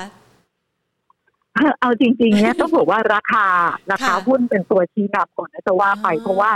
มันจะว่ายังไงล่ะหุ้นตลาดไทยมันก็จะมีข่าวแบบลอยมาในไลน์มาในอะไรอย่างเงี้ยที่ทำให้เราฉุกคิดแต่อันนั้นมันก็ต้องใช้ความระมัดระวังมากเหมือนกันนะว่าราคาส่วนหนึ่งเป็นตัวชี้นำแต่ก็มีความหลอกลวงอยู่ในราคาด้วยนะคะอันนี้ถ้าจะบอกว่าเซอร์ไพรส์ไม่เซอร์ไพรส์ต้องบอกว่าเป็นงานของนักวิเคราะห์เลยที่เราต้องเพราะเรามีความเข้าถึงตัวบริษัทน่าจะเรียกว่าเข้าถึงได้มากกว่านักลงทุนนะคะเพราะนั้นเนาะเพราะนั้นก็เป็นหน้าที่ปล่อยให้เป็นหน้าที่ของนักวิเคราะห์เนี่ยแหละค่ะที่พยายามที่จะเอะใจก่อนเข้าไปคุยกับผู้บริหารก่อนคุยก่อนแล้วเสร็จเราต้องรีบออกมาบอกนักลงทุนเพราะฉะนั้นสิ่งที่นักลงทุนพอจะทำได้นอกเหนือจากการสังเกตในราคาหุ้นที่มีอะไรเปลี่ยนแปลงไหมกับอีกอย่างก็คือคงต้องมองหาบทวิเคราะห์สอดสายสายตาดูบทวิเคราะห์ให้เยอะมากขึ้นถี่ขึ้นนะคะว่าเอ้ยช่วงนี้นักวิเคราะห์เขาว่ายังไงกันบ้างอะไรอย่างเงี้ยค่ะก็ต้องดูหุ้นเป็นตัวไปแล้วก็หาข้อมูลกลับมาอยู่ที่หาข้อมูลทีนี้ต้องกลับมาอยู่ที่ตัวเองอีกทีนึงนะว่าตัวเองจะเป็นคนเล่นเดย์เทรดหรือว่าดูแค่ช่วงนี้เขาคุยกันเรื่องผลประกอบการแหละช่วงนี้เขาคุยกันเรื่องของธีม reopening นะเพราะฉะนั้นเราต้องเปลี่ยนนะจาก global play นะมาเป็น domestic หรือเราจะไปลงทุนระยะยาวคือมองภาพของปีหน้าไปเลยว่าถ้ามันไม่มีโควิดแล้วหรือโควิดเป็นแค่โรคหวัดประจำถิ่นโรคนึงและหลังจากนั้นธีมการลงทุนของพวกเราอ่ะจะเป็นยังไงต่อไปคือมองระยะยาวแบบมองปีหน้าปีถัดไปเลยจะเป็นยังไงอันนี้เราก็ต้องแบบพอร์ตแล้วก็ดูลักษณะการลงทุนของเราอีกทีอะค่ะว่าเราเป็นลักษณะไหนนะคะดังนั้นนี่เรามองประเมินภาพรวมกันเรียบร้อยแล้วนะคะในช่วงระยะเวลาหลังจากนี้นะคะในเหลือระยะเวลาอีกสักประมาณอาทิตย์นึงนิดๆนะคะสำหรับเดือนกันยายนแล้วก็ไตรมาสที่4ก่อนที่จะทิ้งปีนี้ไปพี่ปุ๋ยจะแนะนำกลยุทธ์การลงทุนที่เหมาะสมสำหรับบุคคลที่จะเป็น day trade หรือว่าจะเป็นคนลงทุนข้ามปีแบบนี้ยังไงดีคะค่ะถึงแม้ว่าจะเป็น day trade หรือลงทุนข้ามปีเนี่ยแต่ธีมการลงทุนก็ยังอยู่ที่ domestic เนี่ยหรือว่า reopening เนี่ยคิดว่ายังใช้ได้อยู่ค่ะเพราะว่าพอเศรษฐกิจบ้านเราค่อยๆกลับมาฟื้นเนี่ยรัฐบาลจะต้องมีความแบบกระตุ้นเศรษฐกิจข้างในมากๆเลยเพราะไม่อย่างนั้นเนี่ยคนตกงานเยอะๆหรืออะไรรัฐบาลก็จะไม่มั่นคงกันไปเองเพราะฉะนั้นกลุ่มที่เคยเป็นประเภทที่ลงทุนได้ดีมากๆในช่วงครึ่งปีค่อนปีแรกอ่ะพวกส่งออกหรืออะไรที่มันขึ้นกันไปจนเวอร์ไปหรือคอมโมดิตี้หรือ global play อย่างเงี้ยน่าจะต้องค่อยๆกลับมาที่ reopening หรือว่าพวก domestic ทีนี้ domestic เนี่ยมีอะไรบ้างหนึ่งในนั้นก็เมื่อสักครู่ที่คุยกันไปเรื่องแบงค์เนี่ยจะได้ที่ความแบงค์จะมาเป็นเซกเตอร์ท้ายสุดค่ะเพราะว่าคือทุกคนต้องลูกค้าแบงค์ต้องฟื้นไปก่อนละทุกเซกเตอร์และแบงค์ถึงจะฟื้นตามอันเนี้ยแบงค์จะมาเป็นเซกเตอร์เพราะฉะนั้นถ้าเราลงทุนในวันนี้ค่ะเราต้องกะกินคำยาวไม่สามารถจะลงทุนแบงค์และให้แบงค์ขึ้นได้เลยในไตรมาส4หรือไตรมาส1เนาะแต่ว่าถ้าลงทุนวันนี้ ต้องกักกินคำยาวสำหรับกลุ่มแบงก์ค่ะแบงก์เป็นกลุ่มที่น่าลงทุนค่ะเพราะว่าเชื่อว่าบอททอมไปแล้วเรียบร้อยนอกเหนือจากนั้นก็จะเป็นกลุ่มพวกค้าปลีกอะไรบ้างที่ยังไม่ค่อยได้เปิดเท่าไหร่หรือแง้มๆเปิดอย่างเช่นห้างหรือของที่อยู่ในห้างร้านอาหารวันนี้พอคุณแทนเราเห็นห้างที่เริ่มเปิดเนี่ยเริ่มส่งมาตามไลน์แล้วโอ้ร้านอาหารร้านนั้นร้านนี้มีคิวเป็นยาวอึดเลยอันนี้คือพวกเราเนี่ยเรากินคิดกันในบ้านมานานแล้วเราต้องไปต่อคิวกันในร้านจริงค่ะรอคิวคนไทยเรา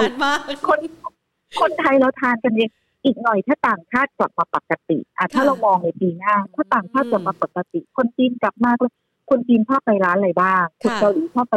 ร้านอะไรบ้างร้านนั่นแหละเราก็ไปดักซื้อก่อน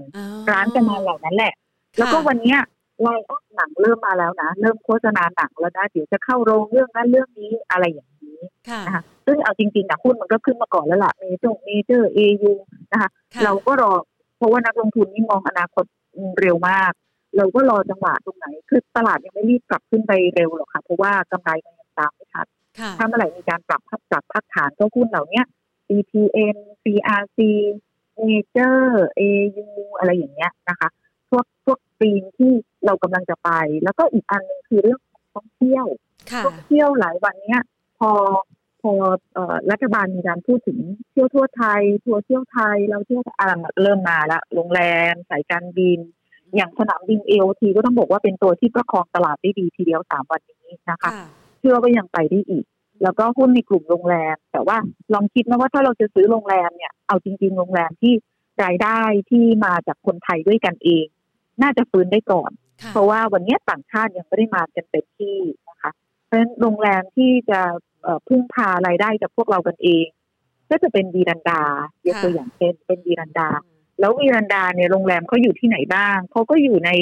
หัวหินอย่างนี้อยู่ในพัทยาซึ่งที่พูดถึงหัวหินพัทยาเพราะว่ามันเป็นแหล่งที่คนกรุงเทพอ่ะซึ่งเป็นคนกรุงเทพมีกำลังซื้อแล้วก็สามารถเดินอยู่ในระยะที่เราขับรถเดินทางไปได้บางคนอาจจะกังวลยังไม่อยากนั่งเครื่องบินไปไกลๆอะไรอย่างนี้ใช่ไหมคะพร้อมที่จะขับรถไปได้ซึ่งวีรันดาก็มีโลเคชั่นเหล่านั้นก็เลยมองว่าถ้าเอากำไรจริงๆเนี่ยวีรันดาน่าจะฟื้นได้ก่อนเซนเทลได้ก่อนเอราวัณหรือก่อนเป็นต้นแต่ถามว่าระยะยาวถัดไปเนี่ยเซนเทลเอราวัณนี้ฟื้นไหมฟื้นนะคะแล้วก็กลุ่มโรงแรมนะคะแล้วก็สนามบินสายการบินนะคะสายการบินที่น่าจะฟื้นก่อนเนี่ยน่าจะเป็น BA ส่วน AAV เนี่ยอาจจะยังต้องพึ่งพาพวกเราที่ขึ้นไปบินกันสักประมาณ 70% ของ 75% ของ capacity ทั้งหมดบริษัทถึงจะฟื้นได้ก็อาจจะใช้ระยะเวลาอีกประมาณนึงแล้วก็นอกเหนือจากนั้นกลุ่มโรงพยาบาลอันนี้อยากจะเตือนนิดนึงเพราะว่าปีนี้เราลงทุนอะไรไม่ได้เลยทุกคนก็จะไปลงทุนโรงพยาบาลกันหมดแล้วโรงพยาบาลก็ได้อานิสงส์เยอะมากเลยจากการตรวจโควิดในไปข้างหน้าเนี่ยโรงพยาบาลก็ยังได้อานิสงส์จากการตรวจโควิดอยู่แต่มันจะไม่ได้แบบเป็นจำนวนพันลักเหมือนกับในช่วงที่ผ่านมาแต่ก็จะได้เรื่องของการตรวจภูมิก็จะมีบางคนอาจจะอยากไปตรวจภูมิว่าภูมิขึ้นไม่ขึ้นซึ่งรู้สึกว่าข้อตรวจก็จะประมาณเดียวกับโควิด2005ก็ไม่ได้ถูกนะแล้วก็การฉีดวัคซีนก็แล้วแต่ละโรงพยาบาลบางคนกับพันกว่าบางคนกับ 2,000 อะไรอย่างนี้ก็จะมีแบบนี้แหละแต่ว่ากำไรมันจะไม่ได้ฟูดเหมือนกับที่เราเห็นในไตรมาส2ไตรมาส3ที่ผ่านมา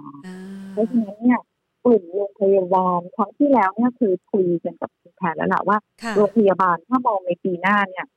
อาจจะระวังนิดนึงลองกลับมาดูโรงพยาบาลที่เขาพึ่งต่างชาติเช่น TKS เอกชัยเนี่ยมีสัดส่วน 30% ที่มาจากจีนซึ่งจีนเนี่ยเขาเข้ามาทำในศูนย์ผู้มีสิทธิ์ยากแล้วก็รัฐบาลจีนเนี่ยกับการคุยประเด็นมีลูกคนที่3อันนี้พูดกันมาหลายเดือนแล้วแต่ว่าวันนี้ยังออกจากประเทศไม่ได้ถ้าเกิดออกจากประเทศได้นะคะหมอในเมืองไทยบ้างศูนย์ IDF ของเอกชัยก็เป็นคนหนึ่งที่เด่นมากเป็นเอกชัยก็น่าจะยังฟื้นได้ต่อเพราะเทียบกับโรงพยาบาลเช่นอันนี้พูดถึงราคาหุ้นนะคะเพราะเทียบกับโรงพยาบาลเช่น BCS กับ CSC ที่ใช้อินเรื่องของการตรวจเชื้อเข้าไปเยอะมากโอกาสที่กำไรในปีหน้าจะขยับขึ้นต่อจากปีนี้แบบเยอะๆ น่าจะแนวละหลักอะไรอย่างเงี้ยเป็นต้นกับโรงพยาบาลที่พึ่งพาต่างชาติเช่น BDMS อย่างนี้เป็นต้น BDMS นี่ก็มีลูกค้าต่างชาติ 30% ของเราได้ทั้งหมดค่ะ BDMS ก็เป็นอีกคนหนึ่งที่อันดับตัวกลางถ้าเทียบกับBCS หรือ CRC เพราะฉะนั้นปีหน้าควรจะต้องปรับค่าอะไรที่มันขึ้นไปเยอะปีหน้าจะต้องพักนะแล้วปีนี้อะไรที่มันไม่ค่อยขึ้นในราคาอะไรที่มันอยู่ข้างล่างปีหน้าน่าจะปรับขึ้นมาละแล้วลงทุนก็จะมีความแบบขายตัวแพงไปซื้อตัวถูกอย่างเงี้ยค่ะช่วงนี้ก็หาตัวถูกๆที่อยู่ในกลุ่มอุตสาหกรรมที่โดดเด่นในอนาคตไปเลือกลงทุนกันนะคะพี่ปุ๋ยคะมาถึงคำถามของคุณผู้ชมกันบ้าง นะคะหลังจากที่พี่ปุ๋ยจัดพอร์ตให้เรียบร้อยแล้วนะคะสำหรับนักลงทุนมีหุ้นตัวเด่นๆนะที่หลายๆคนเนี่ยก็จ้องเอาไว้บางคนมีอยู่ในพอร์ตแล้วจะได้มั่นใจในการที่จะซื้อเพิ่มหรือว่าสะสมเพิ่มแล้วแต่ทุนหรือว่าแล้วแต่ราคานะคะที่หลายๆคนอาจจะมองเอาไว้ทีนี้มาตอบคำถามคุณผู้ชมที่ส่งเข้ามากันบ้าง นะคะเขาสอบถามกันมาตรงกับที่พี่ปุ๋ยพูดเลยก็คือโรงพยาบาลเนี่ยกังวลใจเหมือนกันนะคะเพราะว่าไตรมาส3เนี่ยน่าจะรับรู้ผลประกอบการโดดเด่นหรือเปล่าคะแล้วในตัว BCS มองยังไงบ้างอะคะรับรู้ผลประกอบการที่โดดเด่นไปแล้วใช่ค่ะเพราะฉะนั้นเนี่ยราคาหุ้นควรจะพัดฐานซึ่งเขาก็พัดมาแล้วนะแต่เขาก็มีพื้นฐานที่เขามีฟันดาเมนทัลไม่ใช่ว่าราคาหุ้นเขาขึ้นไปลอยๆแบบไม่มีกราวไม่มีพื้นฐานเนาะเพราะฉะนั้นถ้าราคาปรับพัดฐานลงมาสัก 10-15-20% จากยอดก็สามารถเข้าไปซื้อได้อยู่ดีนะคะอย่างตัว BCS วันนี้ค่ะก็ลงมาจนจากยอดเนี่ยค่ะที่เขาเคยไปทำไฮคือประมาณ 26-27 บาทแล้วก็ลงมาเหลือ20ต้นถึง21บาทอะไรอย่างเงี้ยค่ะวันนี้เริ่มขยับขึ้นไปแล้วเพราะว่ามองว่ามันต่ำกว่าพื้นฐานเกินไปและกำไรในไตรมาส3ไม่ได้ขี้เหร่กำไรทั้งปีไม่ได้แย่นะคะก็เลยคิดว่ายังซื้อได้สำหรับตัว BCS เนี่ยถ้าจะซื้อนะคะเอาจริงๆตรงนี้ก็ยังซื้อได้แล้วเราคิดว่าน่าจะหยุดอยู่แถวๆประมาณสัก25ประมาณอย่างเงี้ยค่ะค่ะไปดูตัว PRM บ้างนะคะ PRM นี่คือ Prima Marine ใช่ไหมคะกลุ่มเดินเรือช่วงนี้เขาขายกันเราแนะนำยังไงดีคะตัวนี้ขึ้นไม่ค่อยแรงเหมือนคนอื่นๆด้วยใช่ไหมคะใช่เพราะว่าก่อนหน้านี้โควิดก็กระทบเยอะเลยนะคะเพราะว่าพอเราไม่ขับรถทุกคนเรียนออนไลน์ work from home กันพอเราไม่ขับรถแล้วเครื่องบินหยุดวิ่งอย่างเงี้ยพรีมามารีนเขาเป็นคนขนน้ำมันธุรกิจหลักอันหนึ่งก็คือขนน้ำมันถ้าเราไม่ใช้น้ำมันกันนะทั้งรถทั้งเครื่องบินเขาก็ไม่ได้ขนน้ำมันธุรกิจตรงนี้ก็จะหายไปนั่นก็เป็นส่วนหนึ่งที่ทำให้ราคาหุ้นเนี่ยโดนกระทบตั้งแต่โควิดแต่พอเราเล่นกันเรื่องของซีนเปิดเมืองที่เรากำลังจะเริ่มขับรถเครื่องบินกำลังจะเริ่มวิ่งอะไรนี้อันนี้ก็จะได้อันนี้ส่งด้วยหุ้นเนี่ยควรจะปรับขึ้นแต่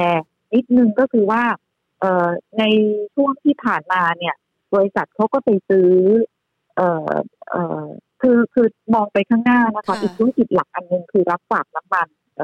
FSU เป็นเรือที่รับฝากน้ำมันที่อยู่ในกลางทะเลแทนที่จะเป็นคลังน้ำมันอยู่บนบกก่อนหน้านู้นเวลาเจอโควิดเนี่ยพวกเราไม่ใช้น้ำมันกันน้ำมันมันจะต้องถูกเก็บในคลังซึ่งคลังบนบกมันแพงแล้วมันเต็มไปหมดคนก็ไปกลับเก็บบนคลังบนเรือบริษัทก็เลยได้อานิสงส์ในธุรกิจนี้แต่พอวันเนี้ยเขาไม่เก็บกันในคลังแล้วเพราะว่าน้ำมันมันจะถูกเข้ามาอยู่ในรถยนต์อยู่ในเครื่องบินอะไรเงี้ยเพราะฉะนั้นธุรกิจอันนั้นก็จะแย่ลงใช่ไหมคะสิ่งที่บริษัทมองเห็นเขาก็มองเห็นกันอยู่แล้วก็มีการเตรียมโดยการที่ในปีหน้าเนี่ยเขาอยากจะไปทำธุรกิจประเภทอย่างไทยออยล์ตัวท็อปเนี่ยแหละค่ะเขามีการขนขุดไปหาน้ำมันดิบมาจากต่างประเทศตะวันออกกลางตะวันออกไกลเนี่ยปีนึงขนมาเป็นโอ้โหก็ไม่รู้กี่ล้านลิตรมาเข้าโรงกลั่นที่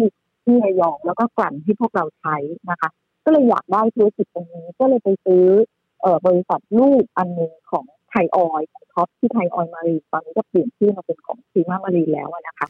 ไปซื้อธุรกิจอันนี้มาเพื่อที่ว่าจะเอาสัญญา10ปีตรงนี้ค่ะขอเป็นคนขนน้ำมันเนี่ยเข้าลงกลั่นให้กับไทยออยล์นะคะได้มาแล้วแต่ว่าปีนี้รายได้ตรงส่วนนี้ค่อยๆเริ่มเข้ามาแต่รายได้จะเข้ามาเยอะในปีหน้าแต่สิ่งที่ไทยออยสิ่งที่ตัวพีน่ามารินต้องแลกก็คือว่าต้องซื้อธุรกิจอันหนึ่งที่ไม่ได้ทำกำไรของไทยออยเข้ามาด้วยเพราะธุรกิจว่าที่เราสั่งเป็นธุรกิจที่ดีมากแต่ไทยออยบอกว่าถ้างั้นฉันขอขายธุรกิจที่ฉันไม่มีกำไรให้กับเธอด้วยก็คือธุรกิจที่เขาเรียกครูโบ๊ทครูคือลูกเรือที่แต่ว่าลูกเรือนะคะครูโบ๊ทนี่เป็นเรือ13ลำแต่เอาจริงๆมีงานอยู่แค่7ลำหน้าที่ของครูโบ๊ทก็คือเป็น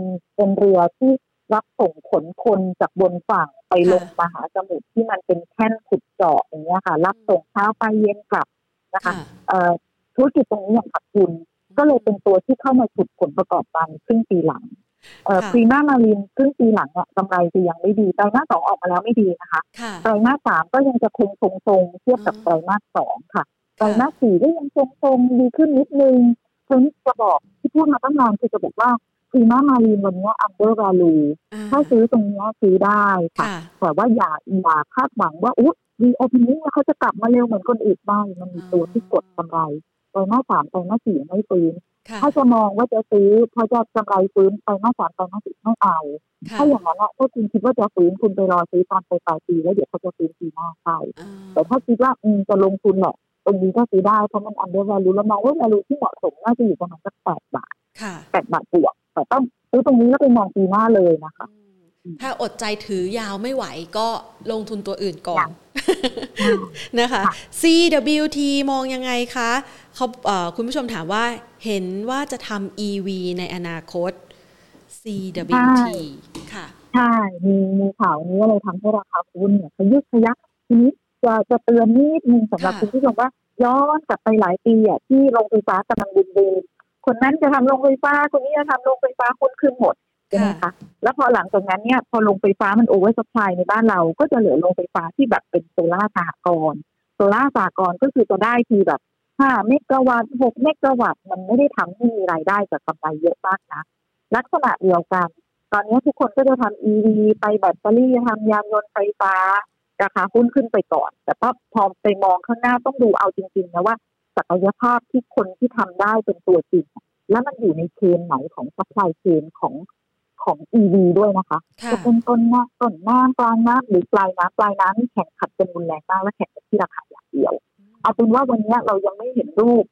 ที่เป็นรูปธรรมสำหรับตัว CWT แต่บริษัทก็มีแผนที่จะไปแหละซึ่งมันเป็นธุรกิจในอนาคตนะคะแต่เรายังไม่เห็นความเป็นรูปธรรมของธุรกิจเอาเป็นว่าราคาหุ้นเนี่ยได้ตอบรับข่าวดีอันนี้ไปแล้วนะคะไม่ใช่ไม่เคยได้ยินสิ่งที่ได้ยินมันอยู่ในราคาไปบ้างแล้วราคาหุ้นในระยะนี้ค่ะเชื่อว่าจะแกว่งยืนกรอบออกไปข้างๆก่อนที่จะไปเจอสิ่งที่เป็นรูปธรรมมากขึ้นเพราะฉะนั้นเชื่อว่าราคาหุ้นเนี่ยน่าจะอยู่ในกรอบสักประมาณ3.80 บาทจนถึงประมาณสัก4 บาท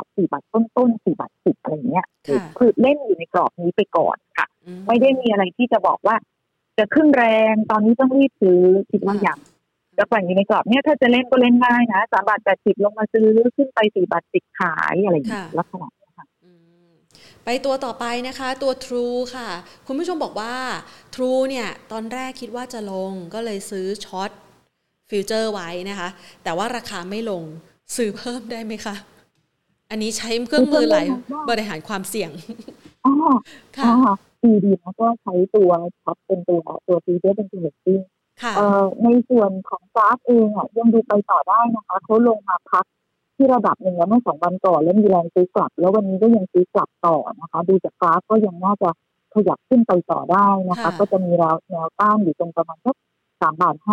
ค่ะน่าจะยังไปต่อค่ะใกล้ๆแนวต้านอยู่ตรง3.50 บาทค่ะตัว SCGP ค่ะ SCGP เป็นธุรกิจที่ดีนะคะแพคเกจจิ้งเนี่ยแบบคือมองยาวได้เลยแล้วก็แพคเกจจิ้งก็เน้นที่ทำมาเนี่ยแต่ไหนแต่ไรเป็นกระดาษเราก็จะเห็นความมีนวัตกรรมของกระดาษอายกตัวอย่างง่ายๆที่ผมว่าประจำเดี๋ยวนี้แบบเป็นกระดาษแต่วิธีสมาหลามากเลยนะคะซึ่ง SCGP โตจากการควบรวมกิจการก็ไปซื้อธุรกิจในอินโดนีเซียในเวียดนามแล้วก็เป็นกระดาษต่อมาเนี่ยก็มามักจะเข้ามาสู่ในธุรกิจที่เป็นพลาสติกแพคเกจจิ้งมากขึ้นแหละนะคะถ้ามองยาวอะไปได้ดีเลยจะมองในระยะใกล้ๆเนี่ยค่ะคือเนื่องจากว่าขึ้นมาตลอดทางตอนนี้ก็อยู่ในแนวการพักฐานนะคะแต่พักนี่คิดว่าน่าจะใกล้จบรอบแล้วที่64 บาทนะคะก็คิดว่าน่าจะซื้อได้สำหรับตัว SCGP ถ้ามองใกล้ๆนะคะตรงนี้อยู่ในแนวรับพอดีแล้วก็น่าจะพักฐานเสร็จแล้ว64 บาทเป็นแนวรับแนวต้านถัดไปอยู่ตรงที่66-67 บาทเป็นแนวต้านใกล้ๆอันนี้ถ้ามองใกล้แต่ถ้ามองไกลออกไปนักลงทุนเป็นระยะยาวเนี่ยทางทีมวิเคราะห์อีกทีมหนึ่ง SSIA เราก็มอง9.80 กว่าบาทอัพในปีหน้าค่ะ OR มองยังไงคะพี่ปุ๋ย AR ก็เมื่อไม่นานมานี้เปลี่ยนแผนเหมือนกันในการที่จะขยายปั๊มอันนี้ปั๊มต่อไปมันจะไม่ได้เป็นปั๊มน้ำมันมันจะเป็นปั๊มแบบเก็บรักเป็นปั๊มรถไฟฟ้าสิ่งที่จะโตต่อไปเป็นนอนออยก็คือทำในตอนที่เราเห็นกันเยอะแยะนะคะเพราะราคาหุ้นเนี่ยอาจจะใช้เวลาในการคอนโซลิเดตคือแกว่งตัวออกด้านข้างอีกสักระยะหนึ่งก็คืออยู่ในกรอบประมาณสัก28 บาทตรงนี้ค่ะเป็นฐานรับที่ดีเลยส่วนแนวต้านก็จะติดอยู่ตรง30 บาทข้างหน้านั่นระยะนี้จะแกว่งอยู่ในกรอบ28 บาทกับ30 บาทไปก่อนยกเว้นในระยะยาวๆที่เขาสามารถโตจากนอนออยได้เป็นกรอบเป็นกำแล้วก็ไปในต่างประเทศวันนี้เขาก็มี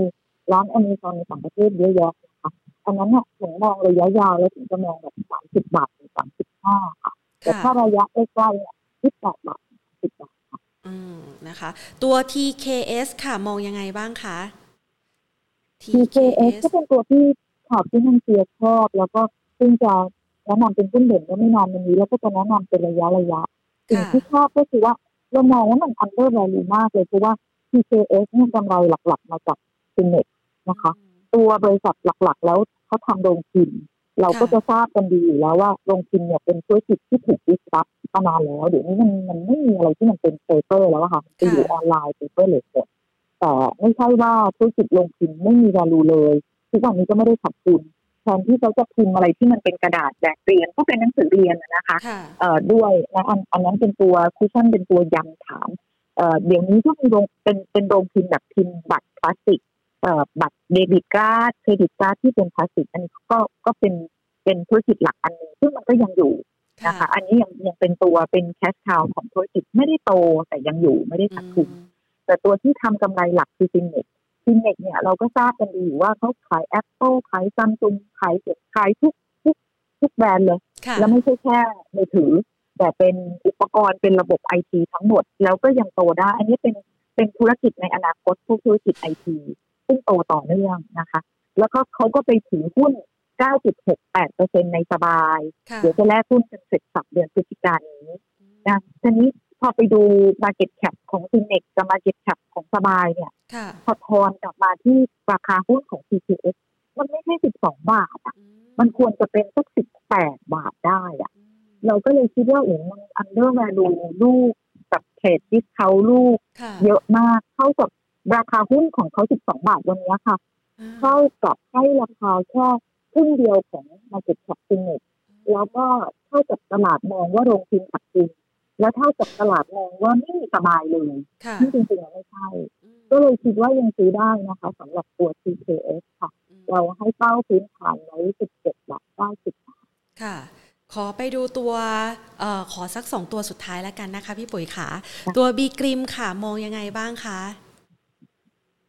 BGrimm ก็ยังลงทุนในระยะยาวได้นะคะลูกค้าหลักเขาก็เป็นเขาเรียก AU คือลูกค้าอุตสาหกรรมเนี่ยแหละค่ะธุรกิจก็เป็น B2B นะคะเป็นลูกค้าอุตสาหกรรมแล้วก็พอทุกอย่างนี้ทุกคนกลับมารีโอเพนกลับมารันได้ฟูลแคปาซิตี้สามารถขายไปได้ตลอดเวลา24ชั่วโมงก็โตไปกับเศรษฐกิจโตไปกับลูกค้านะคะตัว BGrimm ก็ถือว่ายังใช้ได้แต่ต้องเป็นราคาการลงทุนนะคะแล้วก็ราคาแนวรับก็จะอยู่ที่42 บาทนี่แหละค่ะส่วนแนวต้านเนี่ยมองสักประมาณ 45-46 บาทค่ะลงทุนได้ค่ะแล้วก็ตัวสุดท้ายค่ะขอดูโฮมโปรค่ะมองยังไงบ้างคะโฮมโปรน่าสนใจค่ะจะเรียนอย่างนี้ว่าโฮมโปรเนี่ยถ้าเทียบกันโฮมอิมพรูฟเน้น3ตัวโฮมโปรโกลบอลดูโฮมตอนที่มีโควิดเนี่ยนะคะโฮมโปรจะเป็นคนที่ได้รับผลกระทบเยอะที่สุดเลยเพราะว่าเราต้องเอาตัวเข้าไปซื้อของในสาขาซื้อออนไลน์ได้แต่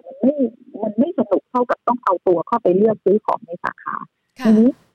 ของที่ขายในโฮมโปรเนี่ยมันจะเป็นของพวกเฟอร์นิเจอร์เป็นของที่แบบตกแต่งบ้านอะไรเงี้ยเป็นสินค้าที่ถ้าจะว่าไปก็ไม่ค่อยที่จำเป็นมากเท่ากับโกลบอลกับดูโฮมซึ่งโกลบอลกับดูโฮมเนี่ยขายสินค้าที่เป็นสินค้าโครงสร้างเช่นเหล็กกระเบื้องอย่างเงี้ยค่ะขายเยอะกว่านะคะแล้วก็ตอนที่เขาล็อกดาวน์ปิดร้านตอนมีโควิดกันเนี่ยตัวดูโฮมไม่ได้ปิดด้วยคือหน้าร้านปิดแต่หลังร้านเปิดหลังร้านก็คือรถปิกอัพรถกระบะสามารถมาขนเหล็กขนกระบะเนี่ยไปต่อไปก่อสร้างบ้าน ใช่เพราะฉะนั้นเนี่ยตอนที่มีโควิดเนี่ยกำไรของดูโฮมยังดีมากโกลบอลยังดีมากแล้วโกลบอลกับดูโฮมเนี่ยสินค้าส่วนนึงเป็นเหล็กมีราคาก็เหล็กเราก็เห็นที่เห็นแต่โฮมโปรไม่มีส่วนนี้เลยอันนี้ที่เมื่อสักครู่ประโยคแรกที่พูดว่าน่าสนใจตรงที่ว่าแบบนี้แหละแบบนี้ไปเนี่ยแหละค่ะที่กำลังจะเปิดเมืองเนี่ยแหละค่ะโฮมโปรกับดูโฮมควรจะพักแล้วเม็ดเงินเนี่ยควรจะมาอยู่ที่ผู้ติดโกลบอลกับดูโฮมควรจะพักแล้วดูโฮมควรจะขยับขึ้นค่ะเพราะฉะนั้นดูโฮมคำตอบก็คือว่าลงทุนได้ซื้อได้ใช่โฮมโปรยังน่าสนใจกว่าแล้วน่าจะแยกซีนกับโกลบอลกับดูโฮมได้ด้วยค่ะนะคะก็จะถึงเวลาในการฟื้นตัวของเขาสักทีหลังจากที่รอคอยมานานนะคะค่ะสุดท้ายนี้ค่ะพี่ปุ๋ยอย่างที่เราจั่วหัวเอาไว้นะคะว่าประเมินทิศทางตลาดหุ้นไทยโอกาสฟุบหรือว่าเตรียมทะยานไตรมาส 4เรามองจุดสิ้นสุดหรือจุดสูงสุดของตลาดหุ้นไทยไปได้ไกลแค่ไหนคะคิดว่าเซ็นอินเด็กซ์นะคะประมาณสัก 1,650 เนี่ยน่าจะไม่ยากเกินเอาจริงๆถ้าพื้นฐานเนี่ยอยู่ที่ประมาณต้องเรียนว่า 1,630 นี่แหละอยู่ตรงแถวๆนี้เลยถ้าเอาจากพื้นฐานจริงๆกับที่บวกให้อีก 20-20 จุดนี่คือบวกกับโฟลว์ของต่างชาติที่คิดว่าหลังจากหายไปนานไม่ได้หายในปีนี้นะหายมา 3-4 ปีแล้วควรจะต้องกลับข้างมาเทใจให้เราบ้างก็เลยอีก 3-40 จุดเนี่ยยกให้เป็นประโยชน์ของฟันโฟที่จะเข้ามาก็เลยมองว่า 1,650 แถวๆนี้ค่ะน่าจะเป็นจุดที่เหมาะสมสำหรับ S Index ในช่วงปลายปีนี้น่าจะเจอกันได้แต่ถ้าไปมองถึงปีหน้าที่ทุกอย่างคุณจะฟื้นตัวค่อยๆฟื้นแบบช้าๆอย่างนี้นะคะแล้วก็การฟื้นของเราต้องเรียนว่าอย่างที่เรียนตอนแรกอะค่ะว่าการฟื้นของเราไม่ได้ฟื้นเร็วเท่ากับกำไรเราไม่ได้ฟื้นเร็วเท่ากับเอเชียเหนืออื่นๆเช่นเกาหลีใต้หวันฮ่องกงอะไรอย่างนี้เพราะว่ากำไรของบริษัทจดทะเบียนวันนี้น้ำหนักหลักๆยังอยู่ที่แบงก์กับพลังงานในที่นี้ก็จะเป็นน้ำมันอะไรซึ่งมันก็เป็น conventional play นะคะแต่เซกเตอร์ที่มันเป็นนวัตกรรมมีความเป็นโลกอนาคตในข้างหน้ามันยังมีส่วนผสมของเซ็ตอินเด็กซ์มีน้ำหนักต่อมี market cap ต่ออินเด็กซ์เนี่ยไม่ได้เยอะมากนักเพราะฉะนั้นการฟื้นตัวของ EPS ของบ้านเราก็เลยจะช้ากว่าคนอื่นพอมอง targetเซ็ตอินเด็กซ์ในปีหน้าเนี่ยเราก็เลยมองจากนี้ไปอีกแค่ประมาณ100จุดก็คือประมาณสัก 1,700 ถึง 1,730 เท่านั้นเองค่ะแต่ก็ถือว่าดีกว่าปีนี้ค่ะนะคะจะได้เป็นเบรชมาร์กให้กับนักลงทุนเอาไว้นะคะแล้วก็วางแผนการลงทุนกันนะคะในช่วงระยะเวลานี้ไปจนถึงต่อเนื่องปีหน้าเลยวันนี้ขอบพระคุณพี่ปุ๋ยมากๆเลยนะคะได้เลยค่ะยินดีค่ะสนุกมากเลยสวัสดีค่ะสวัสดีค่ะนะคะพี่ปุ๋ยก็ให้รายละเอียดแบบเจาะลึกเลยนะคะเรียกว่าในรายบริษัทได้เห็นภาพความชัดเจนมากๆนะคะว่าแต่ละตัวเขามีสตอรี่อะไรคือบางคนเนี่ยอย่างแพนเองในฐานะผู้ที่อ่านข่าวแล้วก็นำเสนอข้อมูลเนี่ยนะคะบางครั้งบางทีก็ไม่สามารถที่จะอ่านได้ครบทุกเรื่องนะคะแต่ว่าพี่ปุ๋ยเองเนี่ยก็สามารถที่จะเจาะลึกวิเคราะห์มองเห็นธุรกิจต่างๆนะคะแล้วก็เอามาเพื่อที่จะวิเคราะห์ถึงสถานการณ์ความน่าสนใจในการลงทุนนะคะบางคนบอกว่าทุกเรื่องราวมันซึมซับอยู่ในราคาหุ้นแล้วใช่ค่ะแต่ว่าบางครั้งบางทีมันอาจจะยังไม่ได้รับรู้ถึงเรื่องบางเรื่องในอนาคตข้างหน้านะคะพี่ปุ๋ยก็ช่วยให้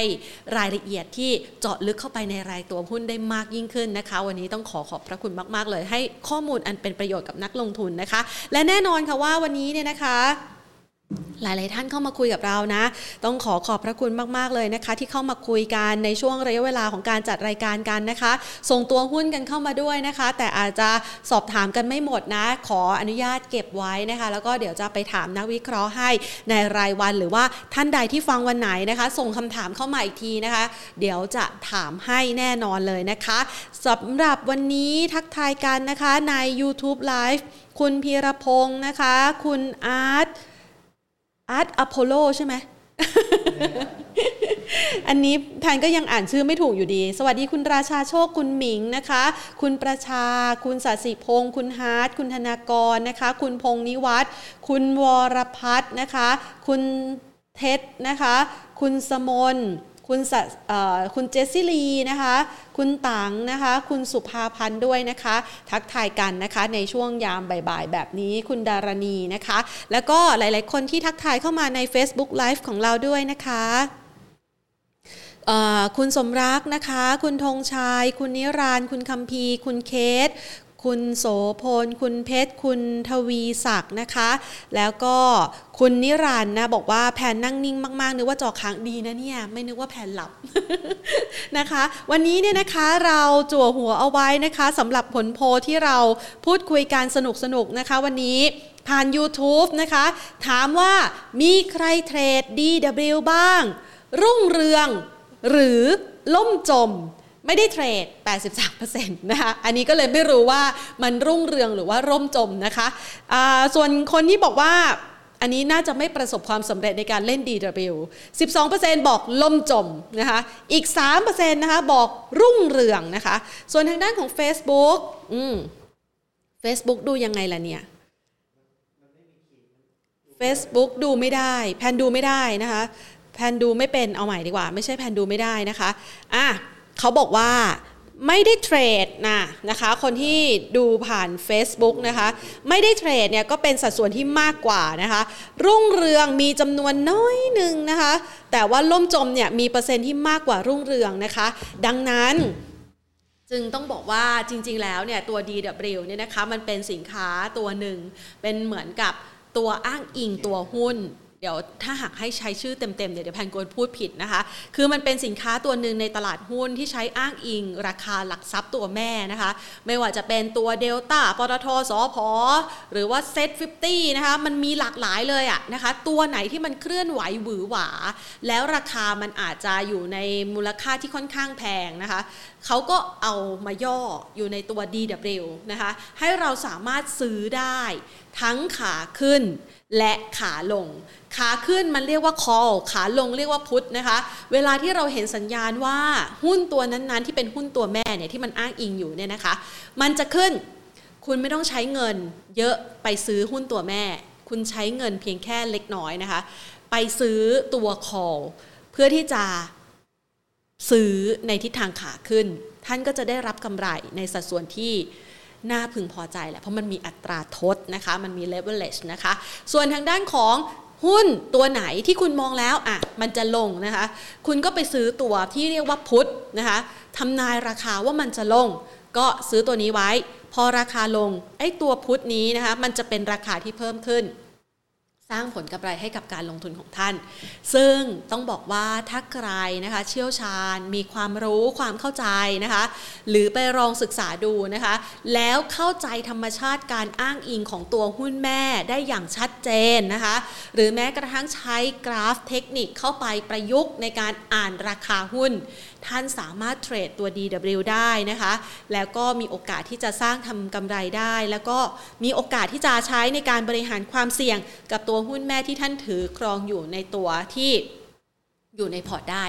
อธิบายคร่าวๆแบบนี้พอจะเห็นภาพชัดเจนแล้วเนาะว่ามันทำงานกันยังไงนะคะแต่ที่เอามาเป็นหัวข้อในวันนี้ก็คือว่าในโลกโซเชียลเขากำลังฮือฮานะคะว่ามีคนเทรด DW แล้วได้กำไรเพียงชั่ววินาทีเดียวเท่านั้นนะคะ3 ล้านบาทนะคะข้อมูลนั้นเป็นยังไงไปหาอ่านเอานะคะแพนก็ยังไม่ค่อยเข้าอกเข้าใจนะคะกับเหตุการณ์ที่เกิดขึ้นสักเท่าไหร่นะคะเท่าที่รู้ก็คือว่าคนคีย์คำสั่งขายนะคะเขาคีย์ราคาผิดแต่ว่าราคาผิดเนี่ยชีวิตเปลี่ยนเลยนะคะจากหลักสตางค์กลายเป็นกำไรหลักล้านได้นะคะเอามาเล่าฝากกันนะคะนี่ก็คือภาพของการพูดคุยกันนะคะสำหรับทิศทางตลาดหุ้นไทยในวันนี้แล้วก็ขอบพระคุณสำหรับทุกท่านนะคะที่ติดตามรายการของเราแล้วก็กลับมาร่วมสนุกแล้วก็พูดคุยกับเราอย่างนี้กันได้ใหม่นะคะเป็นประจำทุกวันจันทร์ถึงวันเสาร์เลยวันนี้ลากันไปก่อนสวัสดีค่ะ